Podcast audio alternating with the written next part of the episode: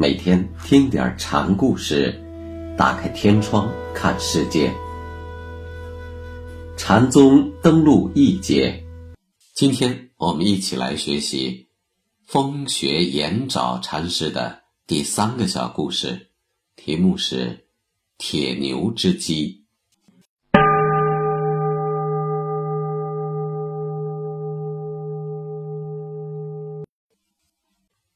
在风穴山开法八年之后，汝州刺史李公要风穴到城中去开法。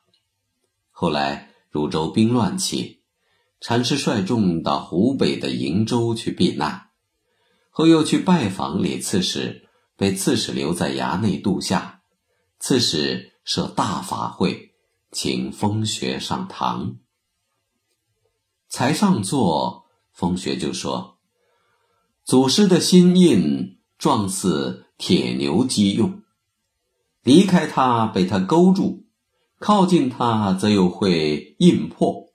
若是不离也不急，是印还是不印？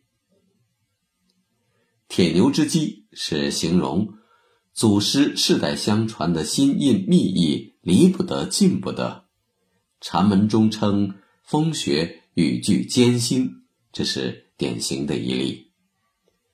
祖师心印既然是真实而又恍惚难以把捉的，那么如何得其密意呢？是用还是不用呢？这样的问话，在临济家的四宾主法则中，属于主看宾的一种。禅师先端出一个胶盆子一样难以厘清的问题，让对方回答。对方不论答什么都是错，参学者认不出这是圈套，硬往里钻，是膏肓般的不治之症。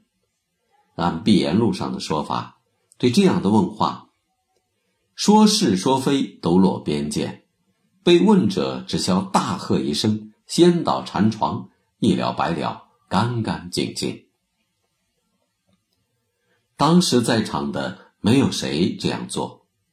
却有位名叫卢悲长老的站出来问风雪：“学人有铁牛之机，请禅师不要给我印。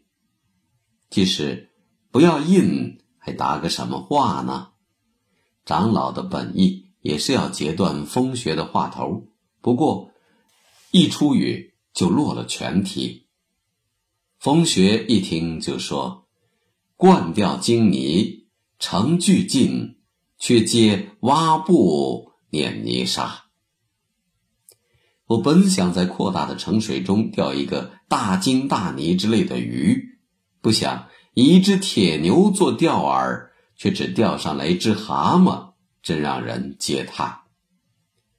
长老也是临济门下的老宿，他的答话照说也不算不巧妙，但仍成了被看的宾，所以禅师。击他是指蛙。卢贝听风雪这么一说，忙着思虑对策，这一停顿，却被风雪大喝道：“长老怎么不进言？”卢贝受这一喝，心里更乱，发愣之际，风雪的福子就打过来了。管你什么长老不长老，打过人。风雪又狡黠的说：“刚才咱们说什么话头来着？”你再说说看，这是雪上加霜，又叫钝指杀人。卢悲又要张嘴，风雪又是一斧子。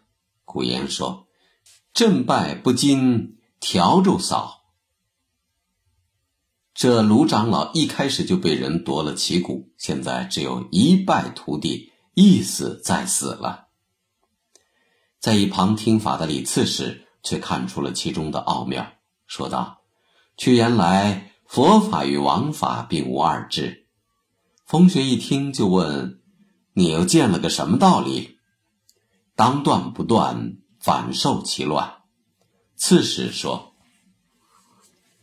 一开始长老本明白风雪上堂提问的意思，苦的是他没有采取断然措施，却反被。”粘在胶盆子里了。长老当初是想向风雪讨个枪法，现在枪法是讨得了，但自己的头却也落地了，这不是反受其乱吗？风雪听罢，离座出堂走了。